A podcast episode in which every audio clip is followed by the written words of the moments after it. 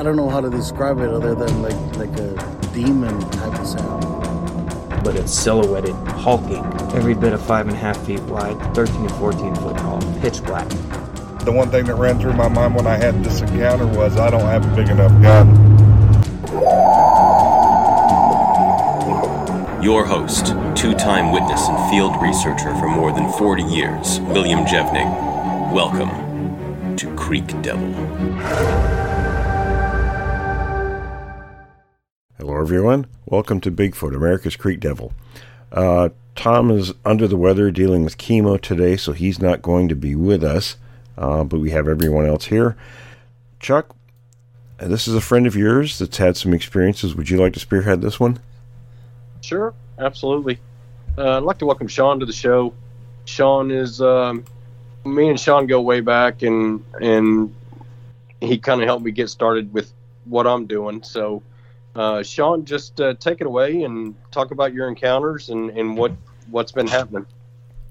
All right, I sure will. Hey guys, how's how's everybody doing? We're doing very good. So, uh, awesome, awesome. Uh, you know, I kind of got into this as uh, as a kind of a whim. Uh, I had lost my uh, my deer lease in Texas, and for about a year, two years, I, I was uh, itching to get back out into the woods, and I went down a rabbit hole, which I'm grateful that I did. I came across a website that uh, had Bigfoot expeditions, and I was a believer at the time. Uh, you know, I had seen the, the Patty film and all that. And I kind of thought it was a joke. So I went on my first expedition back in 2008, uh, just as a, just kind of like on a whim. Um, uh, thought it was kind of a joke. And I met some wonderful people, saw some great videos. And from there, I was a little, I was intrigued and then the second expedition was like four months later. And uh, Sibylla Irwin was on that. That was one of her first expeditions. And it was in southeast Oklahoma. And I'd gotten up there on a Thursday night, and we were, a bunch of us were sitting up on a deck, and the organizer said, You know, some people talk about wood knocks possibly being being done with hands instead of logs and, and things like that. And we're up on this deck, and the organizer did two loud claps. And sure enough, within 10 seconds, 20 seconds, to the east of us, we had gotten a wood knock. And to the west of us, along the same creek, they had we had gotten another uh, wood knock. And then everybody just it got serious then, you know, and um, we did it again, got another one, but but it was closer.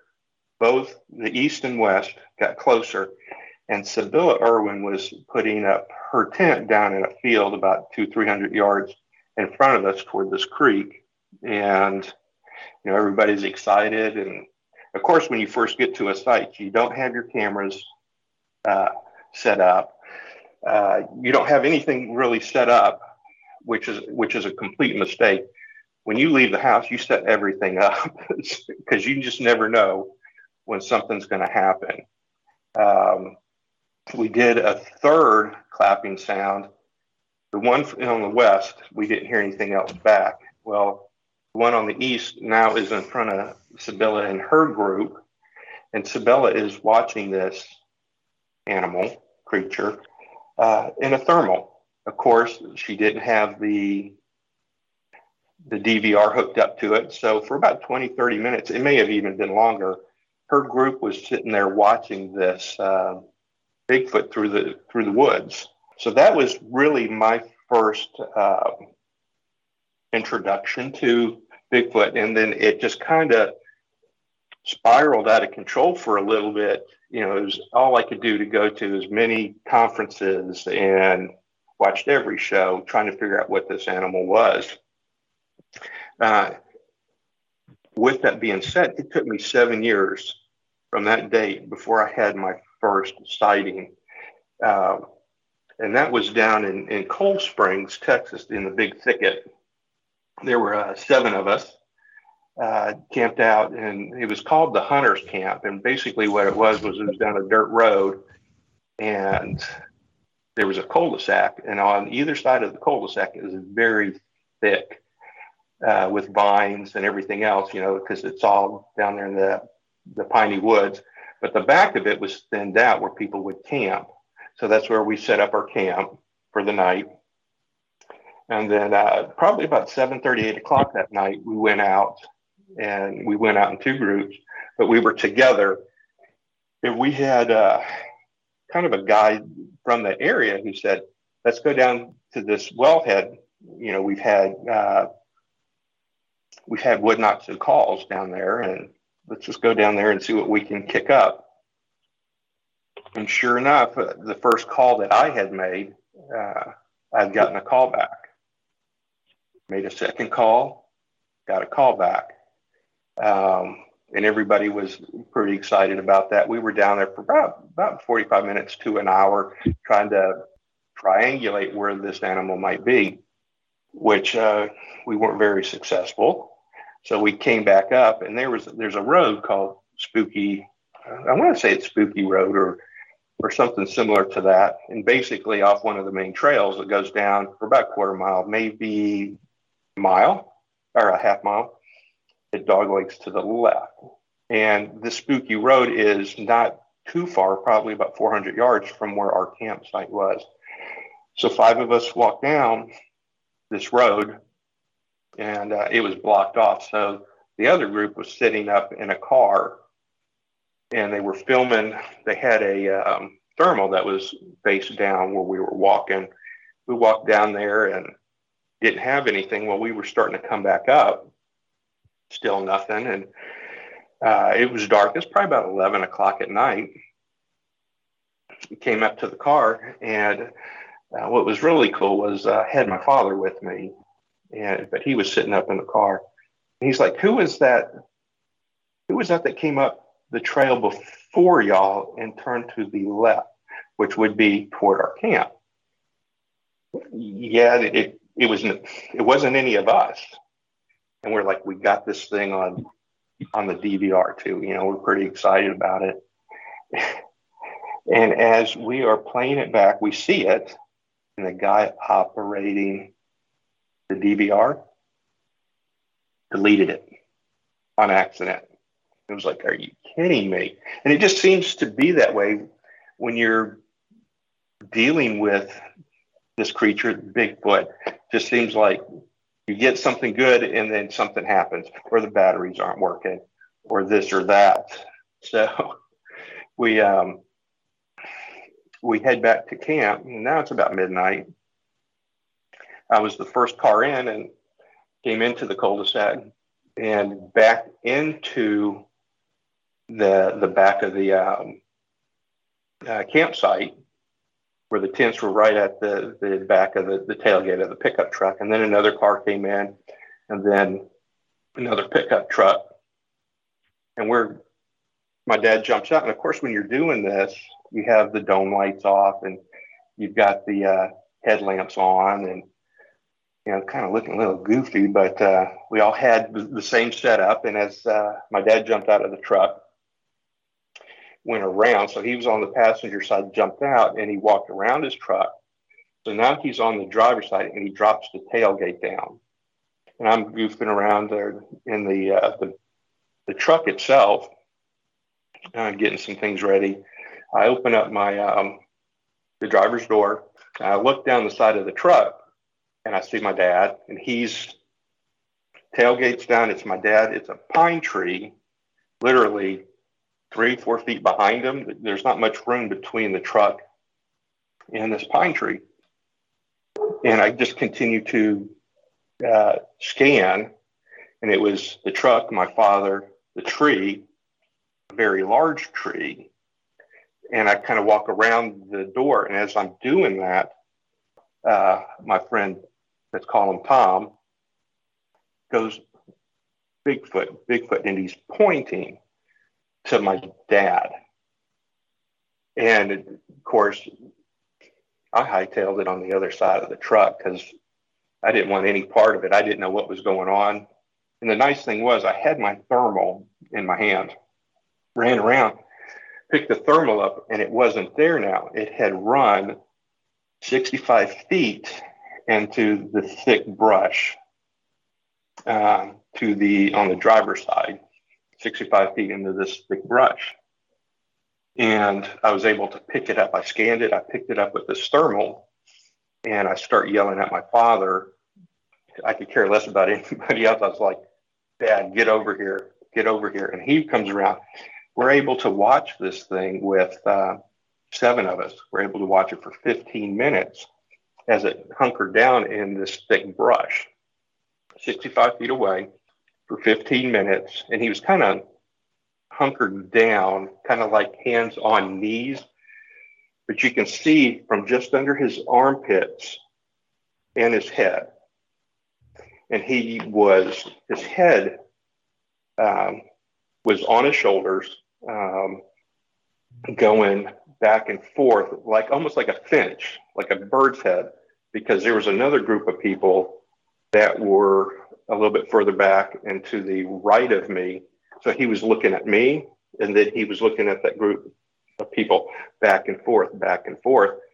And this is where I kind of kicked myself. I wish I would have spent that extra $1,500 to get the recordable thermal. Um, but we watched him for about 15 minutes, and you can hear his uh, jaws popping. He was chomping on his teeth, and you can hear that. So he was, what we took that as is he was um, agitated. And then all of a sudden, behind us, we started getting something like thrashing. And uh, I tur- when I turned around, so everybody got to see this thing in a thermal and in a night vision. Hold on just a moment so everything got to see this thing in a thermal and uh, Gen 3. Um, of course, neither one of them were recordable. So when I turn around to see what's making all the thrashing noise behind us, when I come back around, he's gone. Um, very typical of Bigfoot behavior that I've come to find out. If you see one and you focus in on it, and he knows that there's going to be another one trying to get the focus off of him so he could or it can escape or, or get away out of danger. Um, the takeaway from that was we were able to um, get the height of the, the animal. He was seven and a half feet tall because he was his head was hitting a pine tree branch, and and Tom was able to measure that, and um, that that was that's when it really really became real for me and for everybody else. Um, and the crazy thing was this animal was five six feet behind my dad. So when we pulled in, he got caught in our camp, and there were some bushes behind this pine tree that he got caught behind. So when I did the U-turn to back in, he got caught and he hunkered down so we couldn't see him. And then he would have he got stuck there and couldn't get out because as soon as I had parked the truck, my father jumped out of the car and, or the truck and dropped the tailgate. So the big pine tree that I had seen it was not a pine tree. That was Bigfoot. Um, like I said, he was very big, probably four, four and a half feet at at the at the shoulders, um, and we were able to determine that through the the thermal. Uh, it had a a V shape down to his waist, very big, um, and got us. We were we were all pretty excited about this, and uh, nobody could really sleep, and we started doing calls and doing the the amateur stuff that um, that we all do, uh, trying to get some sort of reaction and nothing. So that was my first experience, and then I'd say about six months later is when I got to meet Chuck on an expedition down there. And what's pretty neat is Chuck, if I'm not mistaken, that's where you had your sighting. Uh, Yes. Your what? Your second sighting? Yeah, it was my. It was my actually. Uh, I had one when we were walking down the right of way that night, and then um, also uh, the one that stuck his face into my my passenger windshield, and Right. was looking at me as I was sleeping. And Yep. and plus, the the place that you were talking about, uh, I, I actually casted my very first print there, which was a really unique print because it was it was 14 inches long, but uh, the pinky toe on the print was broke. It it was actually bending back toward the heel. The pinky toe was. That's And. I remember that. unfortunately, unfortunately, uh, I busted that thing before I could get it to the house and was never able to put it back together because it broke into lots of pieces. But I was sick over that because that was a pretty unique track. Right. I know that uh, that was the first time I met you, and that's where our friendship began. And um, so I had done some some other expeditions down there in that area with with a number of guys, and if we didn't have a sighting, we had uh, I guess what Class B they call it um, sounds that sort of thing calls, wood knocks. It was it was a, a, pretty hot area for a long time. After I after that uh, little bit of time that I had down there, I just kind of got out of it. Um, I I had seen one, so I didn't need to prove to myself that they were they were real, and I was able to have other people with me or guide other people to have uh, some sort of interaction with these animals. um, about that same time, I had I was always going up um, to southeast Oklahoma. And uh, absolutely, it's absolutely beautiful up there. Um, I got on a, a large deer lease, a forty thousand acre deer lease. I had uh, purchased um, five acres, put a cabin on it, and uh, I was going up there at least once, if not twice a month, and hanging out with my buddies and stuff. But we weren't really bigfooting or, or I wouldn't.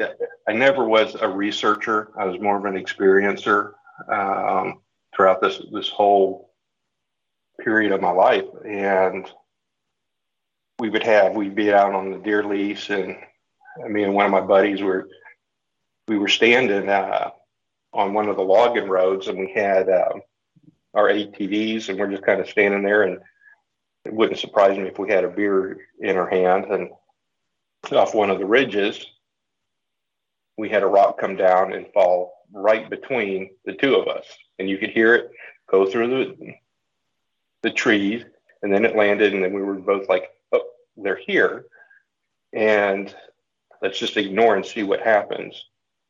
It couldn't have been 30 seconds later, and then we got another another rock. And then we just were like, okay, they're here. We looked up on the ridge, couldn't see anything. We didn't have um, a thermal or anything like that with us, and we just went about our business. And out on the lease, you would you would have these strange occurrences. Um, there was another time my ex-wife and I and uh, my buddy and his wife were kind of fishing in a creek, sitting in sitting in the creek, you know, um, with folding chairs and you know just in, enjoying ourselves and just kind of goofing around and chatting and everything. And had my chocolate lab with me, and he was enjoying the water. And all of a sudden, I watched Bo, the lab, kind of run down the side side of the creek, and it, it's thick. His haunches are up, and then we never saw the tree, which is which is crazy, but it was close. A tree was pushed down, and of course, uh, my buddy knew exactly what was going on, and, and the women were too busy talking, and you know they weren't paying attention. But uh, I had to call the lab back because I I, I feel that the the pushing down of a tree that's aggression. Like, hey, you need to get out of here. Um, so we just kind of packed our stuff up, and the, and the women didn't know what was going on. We are just like, yeah, it's, it's just time to get out of here. Uh, with that said, uh, I had made a list of some of the things that that happened um, in southeast Oklahoma to me. Um, so I, I purchased five acres and um, put a cabin on it. And, you know, I think, Chuck, you were one of the first people up there to stay.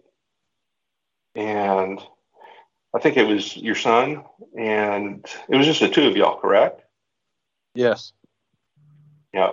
Uh, I remember you calling me, I think it was on a Sunday, and said, Hey, dude, you got Bigfoot on your property. And I was like, Oh, God, I don't need to know that. I, I just, you know, it's great that they're around, but I don't want them running around my, my cabin and, and things like that because I had uh, kids at the time.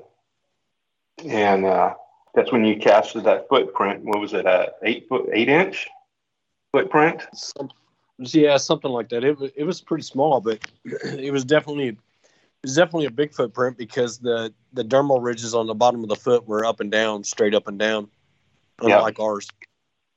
Yeah, well, what's what's really neat is you were able to capture that on yeah. On the uh, the casting, and I'd, I'd say about two or three weeks later, uh, I had some friends that had found out that I had a cabin in southeast Oklahoma that were uh, part of a group up in Colorado.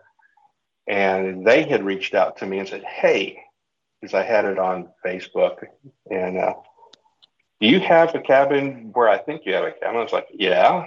And um, so we set up a, a little, they set up a mini expedition. I just kind of told them where to go and everything. And they came from Colorado, and I think you know these guys, don't you, or know of them, Chuck?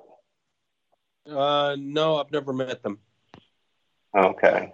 Um, so they came out and they had brought recordable thermals and things like that.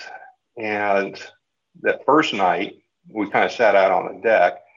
And the way my five acres is, it's um, it's deep, but on the back side of it, it drops to about 30 feet down to a creek bed.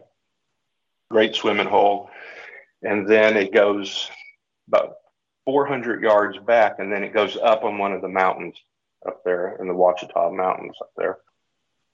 And we started hearing, uh, of course, they did a couple of calls and stuff, and we started getting wood knocks and thermal hits. Um, but nothing definitive. And they were up there until uh, Sunday night when they had to catch a plane um, Monday morning out of DFW. And they had been out on the lease uh, Saturday night and they had gotten some samurai chatter. Um, so for them, it was it was um, it was a um, it was a win win for everybody. Uh, they got to have some inter- a little bit of interaction. There, there was things that were going on. But here's the, the kicker. So the front door of the cabin, um, when you walk in the door to the right is a guest room. And across the hall from that is a, uh, a powder bath, you know, just a toilet and a sink.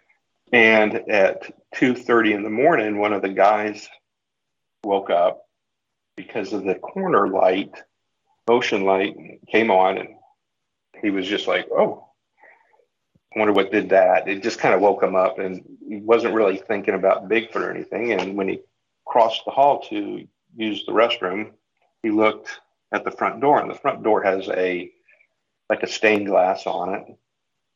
And he saw something about five six five seven at the door. And it really it didn't dawn on him because he was still kind of waking up a little bit. Um, as he's standing there going he realized and he put his head leaned back out of the door.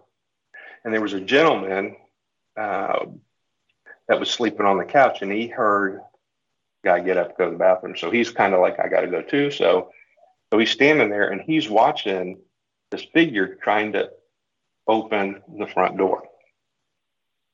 And they both both guys had said, you know, it's five six, five seven, nothing, not real broad, anything like that. And um, then all of a sudden, it, it might have seen a shadow inside the cabin, and then it took off. The guys get up at 5.30, 6, uh, 5.30, 6 o'clock, something like that. Um, not really. Uh, they got up to, to head back to DFW.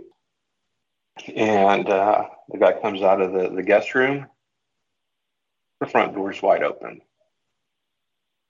So whatever was at the front door had actually opened it.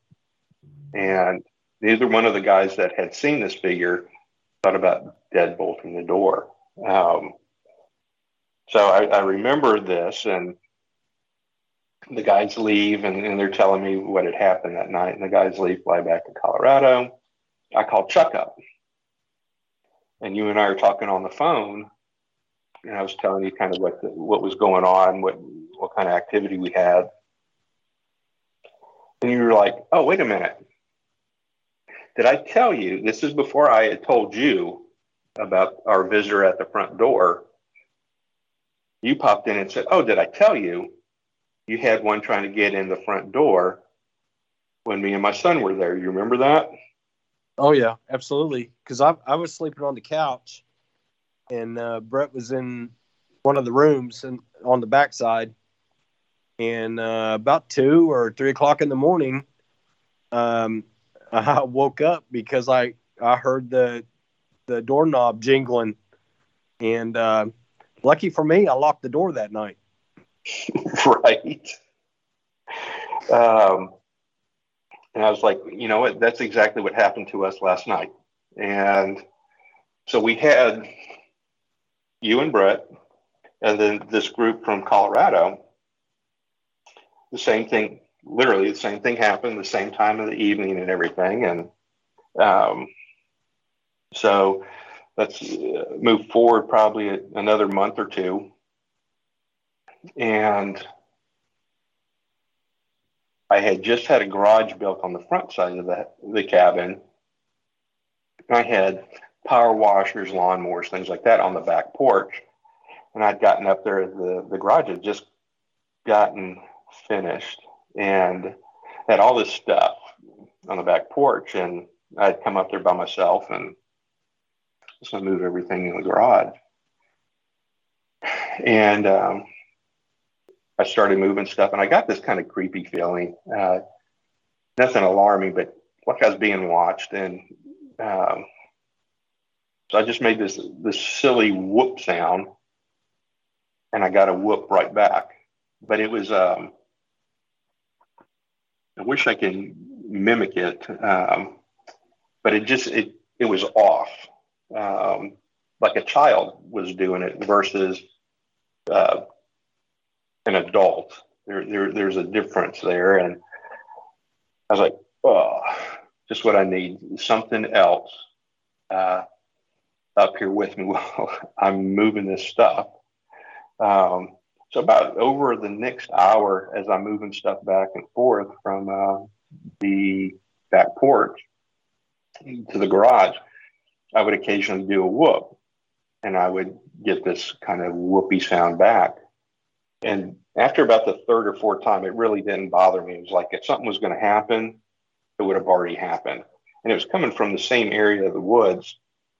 So I get everything back and about uh, 30 yards from the back of the cabin is a deck that overlooks uh, this creek and everything. And I went down and uh, got my little wireless hotspot, and I had a chimney, and I started a little fire down there. And I was going to watch a movie on the deck, and it was just an absolutely gorgeous night. And um, I kind of made this whoop sound again, and I got it back from the same area. So I walked back up to the cabin. I grabbed my pistol, and I grabbed my thermal.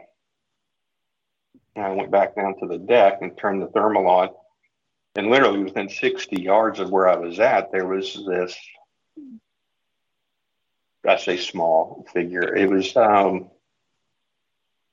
five six, five seven, slender, almost like a preteen child kid, um, and it was just kind of squatted down, like sitting on the sitting on its heels with knees bowed out, and was just kind of pulling itself, hopping around, almost like a, what how a chimpanzee sits. But it was messing around in the um, the leaf litter, and I could see that it was not a male. Um, there wasn't anything hanging, should I say.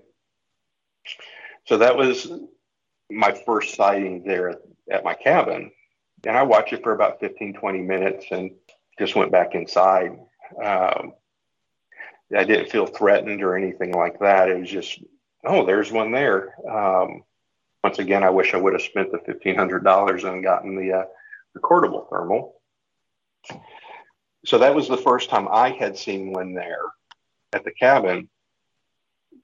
And uh, fast forward another month and a half, two months, I'm going through a divorce. And so every weekend I was spending my time up at the cabin as much time as possible just to kind of clear my head and everything. And uh, the master bedroom uh, is at the front of the, the cabin. And I sleep with the blinds open because the 100 yards to my right, I've got a deer feeder there. And I like to wake up and there's a power pole that comes uh, from the street and it's it's near the, the feeder, so the light's always on. And I'd like to watch the deer and stuff. And over the next three, four weeks, I had this young, I want to say preteen female Bigfoot. She would come around from the right side of the woods and she'd make this big loop between the house and the um, deer feeder uh, far enough out where she wasn't kicking on the motion lights on the right side of the house on both corners. She'd make this big loop and then she would cut in to the front door, which would automatically kick on that light. And uh, she would come to the door and she would mess with the door. Uh, the first two times it was it was startling. Um, I didn't feel real comfortable. Um, I wasn't sleeping at night just with everything that was going on in my life, so I just kind of laying there, and she would do this, and I yelled at her a couple of times, and she'd run off, and then finally I thought, well, shoot, I'm gonna try getting this thing on my cell phone at the angle, I put my head up uh, against the window trying to get um, at least something of her, uh, but I could just never get the right angle and everything uh, to get a video of her. And then I'd yell at her, and then she'd run off. I don't want to say it was a game, but uh, the last time she had done this, she had left me a little wind chime on the front porch steps, which I thought was really neat. Um, so that was three years ago, I want to say it was. Um, hey, Sean. Does anybody? Yeah. I was told to say that, that uh, she actually has the hots for for me and me and you. It wouldn't surprise me. Uh,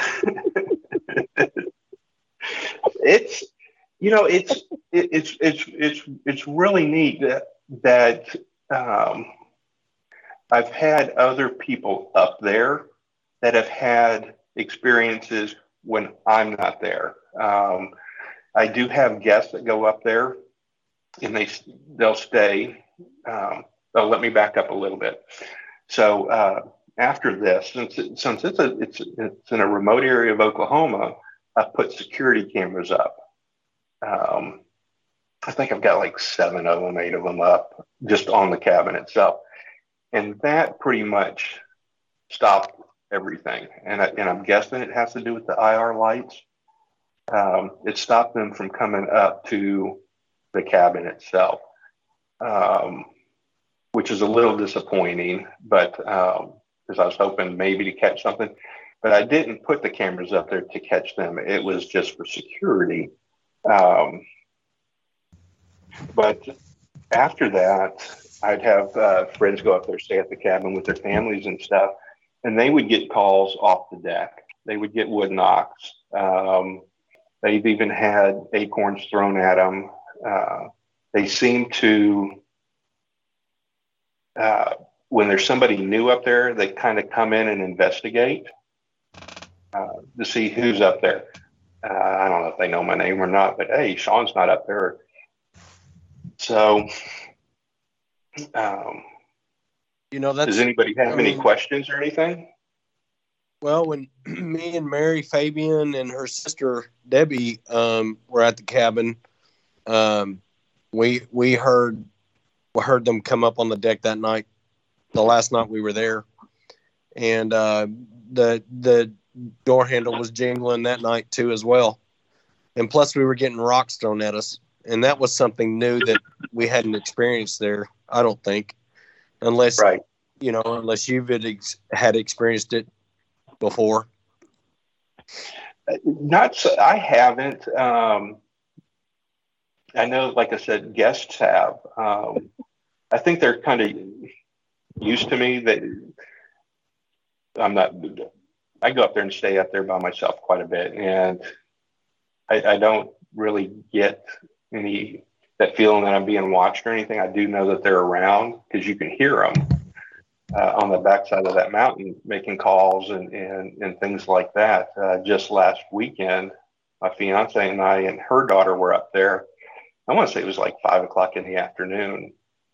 And we were going through a walk through the woods and we heard two calls, um, about 10, 10 minutes apart from each other. Um, now, my daughter, who's uh, she's in her early 20s, she'll go up there with her friends and um, at the time, I had issues with the security system and it was down. Um, they had the cabin smacked a couple of times while they were there. And my daughter called me, you know, hey, what do I do? And uh, really, there's not much you can do. Um, she is very proficient with a large caliber pistol. So, you know, worst case scenario, you know, shoot up in the air, that sort of thing. Um, but uh, just uh, last year, uh, a year ago, January, my fiance and I were sitting up there, the cabin, and we had a slap on the side of the cabin. And it's a it's a heavy cabin, and it shook the cabin. Um, it was like, oh, they're here. But um, as far as being aggressive, anything like that, I feel a heck of a lot safer up there than I do down here where I live. Um, you know, we do have bears up there. Uh, the bears don't bother bother anybody. The only thing that I'd be concerned about is snakes and um, mountain lions. Um, but uh, you know, going back to the door being jingled, you know, the joke around the cabin is go ahead, deadbolt the doors. That's kind of the joke. And you get people that are, are non believers, um, and they'll be the first ones that will lock that door when they come in. so, um, but yeah, that's that's pretty much it. Well, I've got a couple of other uh, experiences if you guys would like to hear them. Absolutely. All right. So this this past year, I go elk hunting every year in southern Colorado. Um, I'd say about uh, four years ago, we were hunting up there, and it's a it's a family kind of get together for all the, the men of the family. We all get together and hunt there. Uh, brother-in-law uh, put in for the wrong zone or unit in Colorado, and he got uh, caught. He didn't know he had put in for the wrong one, but uh, ran into a game warden that was up there. He came back to uh, the lodge that we were staying at because he wanted to see the license and do all the formalities of giving uh, my brother-in-law a ticket. And my dad came out, and as the game warden was coming in, he's like, "Hey, are there Bigfoot up here?" And that was just being annoying, uh, to say the least. And the game ward's like, no, you know, I've got hundreds of game cameras up here to track the Canadian lynx. You know, there's nothing up here like this, blah, blah, blah, blah. And um, what was really cool was the game warden sat with us on open second season of elk rifle. Spent three hours telling us how they caught uh, poachers and how they use DNA and all this stuff. And uh, my brother-in-law got off with a pretty light ticket, thank goodness. It was just an accident. But um, as he was leaving, uh, my dad was following out the game game warden, and I was with him. And my dad goes, "Are you sure there's no Bigfoot out here?" And he looked at my dad dead eye, and he goes, "They're here." I'm not saying anything else. Gets in his truck and drives off. Um, so, kind of fast forward to this year, hunting in the same zone unit, and uh, one of the guys that uh, that came down from Colorado on that expedition that they did at the cabin, uh, he was with me. We were about uh, four miles into a walk, and I'm about 30 feet ahead of him. He goes, Sean. And I'm like, Yes, I know. And we had walked into an area that had stick structures galore trees pulled up uh, into kind of the teepee kind of um, shapes. And we're both kind of looking around. And then about, let's say, 75, 80 yards away from us, a squirrel starts going off, you know, doing that, that chatter like, uh, there's a predator around here. So uh, me and my buddy sat down for a little bit and waiting to see which way the squirrel was going to go because they'll follow a predator out of their area. And then about 10 minutes, 15 minutes, the, the squirrel stopped and we're kind of looking around going, yeah, we knew what that was. So we go back to uh, camp uh, that, that evening and kind of telling our story, what we walked up on. The next day, um, my cousin's husband comes back and he goes, Yeah, I was about a quarter mile from where you guys were at. And there was a howl, how do you say it, howler monkey going off. And it was coming from the same area that uh, me and my buddy were at.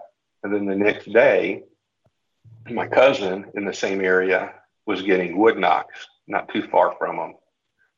Um, so this area seems to have some some there. Uh, and I had walked this area for 15, 20 years while elk hunting and just never paid any attention, uh, like a lot of people do when they're out in the woods. You know, uh, my uh, my attention was to see some movement, like an elk, that sort of thing. And I had walked past these for years. That's if they were there when I'd walked through them. I, we couldn't really tell if they were new or old but some of the trees had uh, root balls on them. Um, so that was that was pretty uh, pretty neat. Um, let me see, uh, and then going back on on the deer lease, um, people have had rocks thrown at their.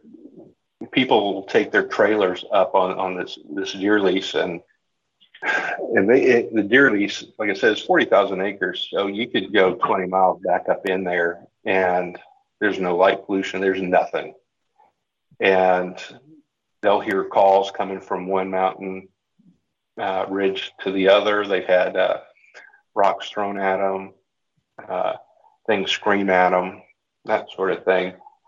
Um, it wasn't too long ago when I was up there on my section of the lease on uh, there's a gas line that runs through it, and there was a new guy that was on the lease, and I was kind of showing him how I you have to hang your feeders up there, else the the bears will tear them down. And he looks down the down the, uh, the gas line, goes, I think I just saw a bear run across uh, the trail up there. It was it was a ways away, and I kind of chuckled. I made this silly call. And right after that, we got a call back. And you never saw anybody want to get off a deer lease fast, faster.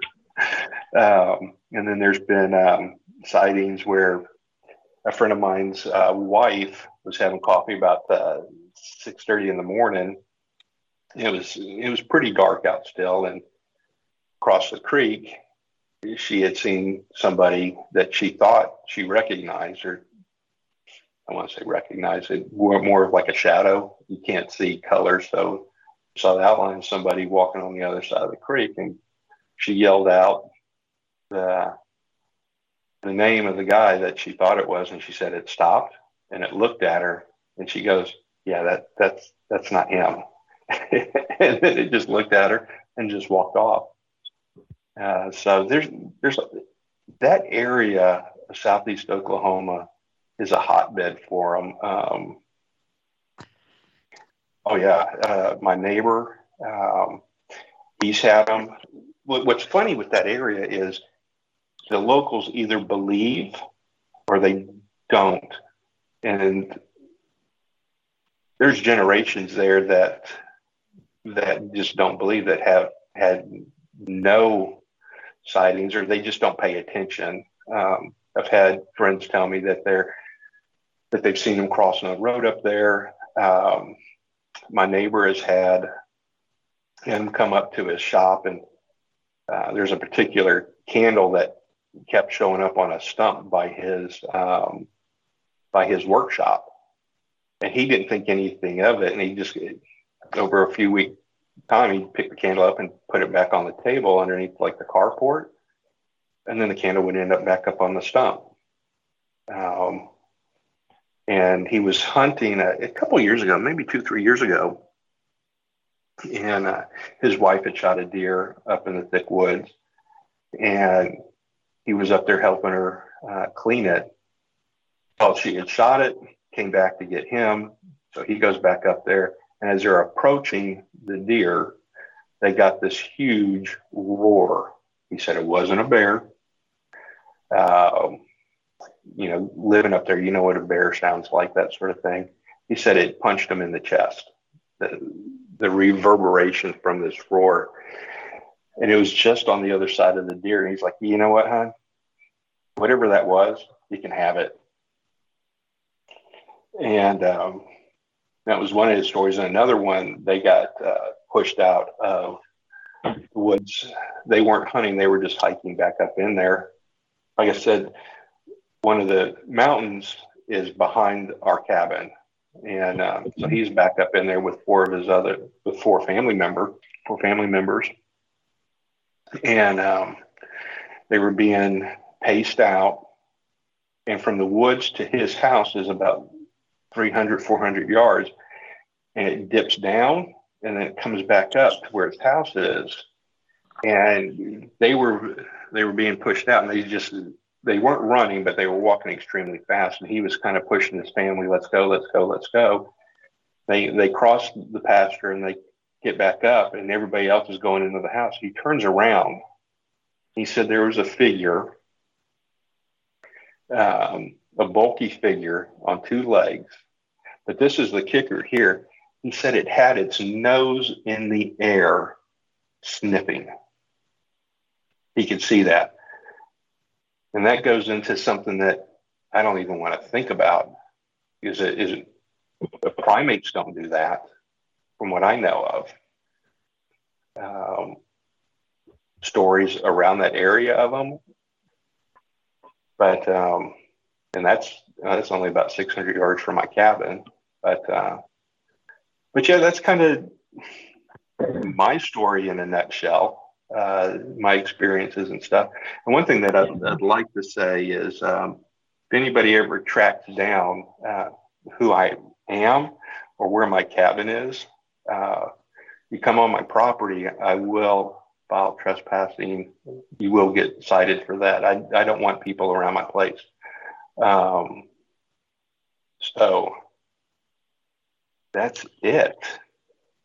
Sean, what about the uh, the the friend of yours who built the house, and uh, he was up there roofing the house or whatever, and there was oh, one walking across walking across the ridge line, screaming at him as he was up on the roof. Oh, so a buddy of mine, this is before uh, I had met him, uh, had bought uh, about 40 acres up there, and his house backs up to one of the mountains. So uh, if you look at the back of his house, it's actually touching the mountain, and then it, when the house comes off, it's got um, legs. So when you're up on the roof, you're you're looking at the side of the mountain, and uh, he moved up there kind of for the whole Bigfoot thing. Uh, he had the opportunity to get a job up there and everything, and he decided he was going to build his own cabin, which is absolutely stunning. One evening, he was up there, and this is before cell phone reception was in the area. Uh, he didn't have a, a, landline. He was kind of roughing it, and uh, he was up there um, putting his roof on, and he looked across, and directly at him, or directly across from him on the mountain, was a young Bigfoot that was walking and stopped and was sitting there watching him build his roof. And that was the first time that he had ever um, seen one in in real life person, whatever. And nerved him enough to have him drive 40 miles uh, to the nearest uh, payphone and called his called one of our friends and said, "I don't think I can do this."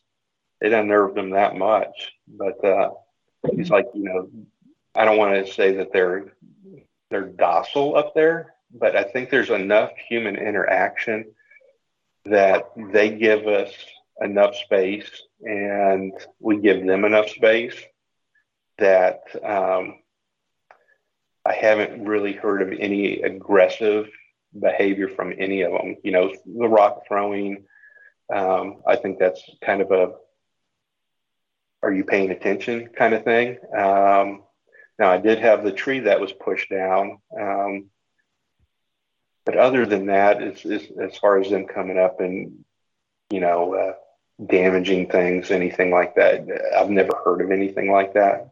Uh, now I have heard of them going in and stealing chickens and a goat or something will go missing occasionally, but it's it's not an issue. Well, does anybody have any questions while we're we're fixing to have to wrap up? And does anybody got any questions that like like to ask? Well, I got a comment to make, Chuck, and Chuck probably knows where I'm going with this. I'm the one that was gigging him about uh, um, the hairy hairy lady having the hot the hots yeah. for you guys.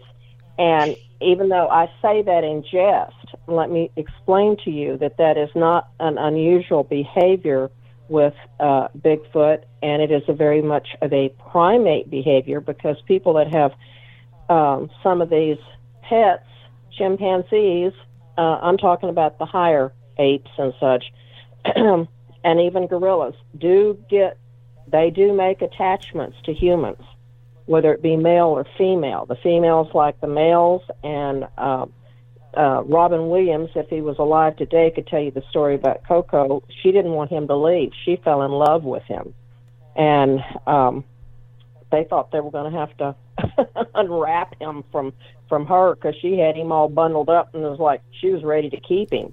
And anyway, but uh, the thing that I did, Chuck, if you remember, I did tell you that you know when y'all you had told me that uh, you were having rocks thrown at the cabin when you were up there with uh, Mary Fabian, and I believe it yeah. was her sister that she was with.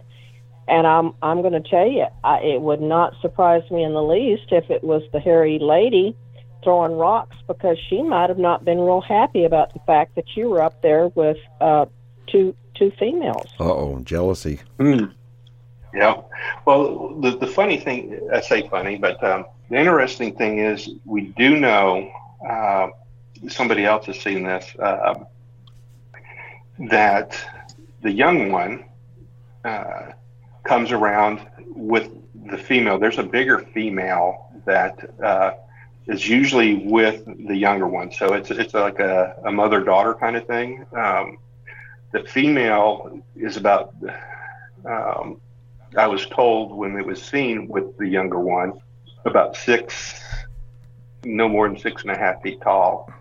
um, and that was seen off the deck. And then there's a large male that um, runs with them as well. Um, so we do know that there's three: uh, the large male, and then the mother, and then the daughter, like the preteen, which I don't think she'd be preteen now after three years, but uh, she was.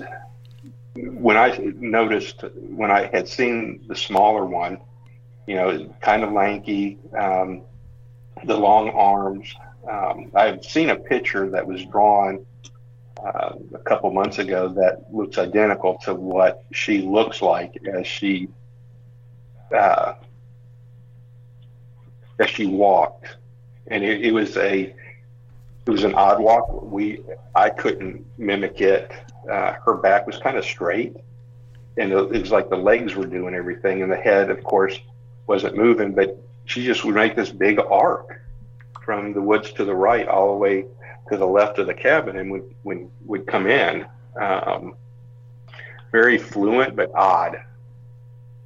And she was at um, like uh, Irish setter red and brown color. Um, when I when she had come to the door and I had my face pressed up against the window, the only thing that I could really see was the back of her head, which was the back of the head was flat, and it was almost like it was the back of the head, neck, shoulders. It was almost like a straight line. Um, no neck at all. No, uh, it, it just an odd, gangly looking. Yeah, like I said, the the best way to describe it is like a preteen, kind of goofy. The, the way she moved, it was just it was just odd. Milo, do you have um, any questions? Milo's being quiet. I'll see if he's here. oh, he's there. He's just on mute. Milo. Oh, Mm-mm. He maybe- probably forgot to unmute. Uh, maybe, maybe he might he might be tied up at the moment. No, I Oh, was there he unplugged. do you have do you have anything to ask Milo or bring up? It, My observation of that is it sounds like this is all like juvenile stuff, or like what I just heard is like jealousy because this this hairy lady sounds like uh she was toying with everybody instead of trying to hurt somebody kind of thing. So Right. they- but uh um th- your the place you live is it uh what's the topography? I mean is it uh hilly? Is it uh It's mountainous. It's Mountainous? It's the the the Ouachita Mountains. okay? So I'm in. I'm actually in a valley, and behind me, it goes straight up, probably about 1,800 feet. You know, within a mile, if that. I mean, it just my property, and then you go a few hundred yards, and then it just goes straight up. It's difficult to walk. And then across the street, I've got neighbors, and then probably a half mile, then it then it shoots back up into the mountains again. So I'm in a valley. Okay. I, I, I was just trying to figure, you know, I mean, it's like, you know, most people will say they are, they, their, their houses here, or most cabins, because I live in Washington State and everything around here is woods and serious mountains. So a foothill here is like 4,000, 5,000 feet. And so we, we get some crazy stuff here. And, uh, the the time of year that I've just been listening to on on a couple other broadcasts is mostly during the cool times, you know, like your spring, what is it? Early spring and fall will is that mostly Actually, summer when and, things happen? summer and fall are the top peak seasons for the year for these creatures' activity. Yeah. Isn't that isn't that by where I mean isn't that by where you live though? I mean most because I was listening to one it said like it was spring and winter or or spring and fall, not really winter. Well, there's going to be some variance, you know, depending on the area, and, and the creatures aren't just going to hunker down. and They don't hibernate, so you're going Right, to get some activity yeah. during throughout the year. But the majority of sightings occur during summer and fall. Okay. So so uh, I'd say about four years ago, uh, once the, when the cabin first got there, we had um, a blistery winter uh, front come through, and I had gotten up there late with my wife at the time, um, late on a Friday night. It was snowing, and the wind was coming out of the north, so it was kind of it was pushing. And I had gone down to the deck, and I've got a huge spotlight that overlooks the creek, so when the kids want to go swimming at night, they can. It's like a football uh, light, you know, football stadium light. I clicked that on, and I gotten a roar, a punch roar that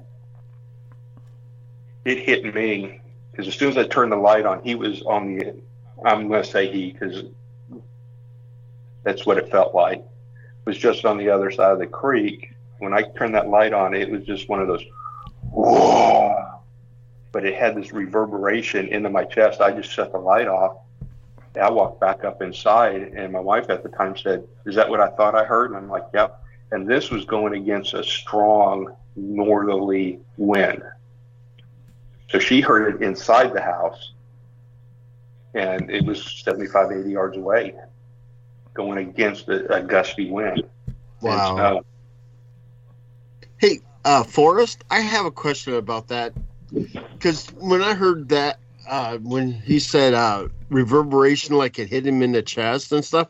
Now, is that more like a a, a male kind of thing, or is, do the females do that kind of thing too in the in in the ape world thing? Well, you can have females growl at you, but they don't. They don't have the power uh, to really uh, make the the the really loud roars and such like that. You hear that generally from the the males that do that. Um, the gorillas, uh, the gorillas are really good at it. Chimps, uh, yes, but not. They're not. They're not near as powerful as the the sounds that the gorillas make. So, but you don't hear. Uh, I mean, like I said, the females can uh, growl and and make uh, noises, but they're Uh-huh. just they don't they don't have the power that the males do. I mean, it's just like uh, the sexual dichotomy between uh, you know males and females, humans too. So, you know. Huh? Not in my book. Well, there are some females out there that can make a lot of noise. Milo, This is, but like I said, Milo, you talking What? about your sister? Oh God. now, now, guys, be nice. but like I said, this thing had such a punch to it that Yeah. it was just like I just shut the light right off and said, "Okay, I'm out of here," and just marched myself, my happy butt, back up to the cabin. Um, you know, and, and you know, I, I, I talk about my cabin because that's where I've had all ninety percent of my um, uh, occurrences and everything. But I know that I'm not the only one that has this thing.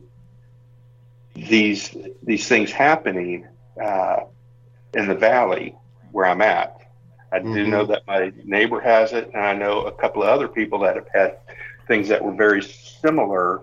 Um, And and we would expect that too. You know, if something's going on in one place, it's going to be going on in the whole area as a whole- as a in general. Right.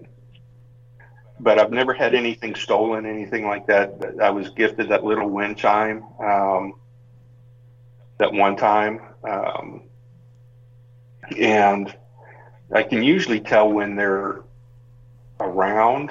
Uh, it's because the deer at my deer feeder, there's they're nowhere to be found.